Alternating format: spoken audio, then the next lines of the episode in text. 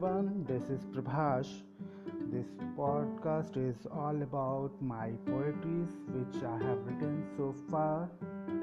Most of the poetries are of different genres, like it is about love, it is about life, pain, healing, passion, motivation, spirituality, whatever emotions and feelings that you can think of, my poetry consists everything in it.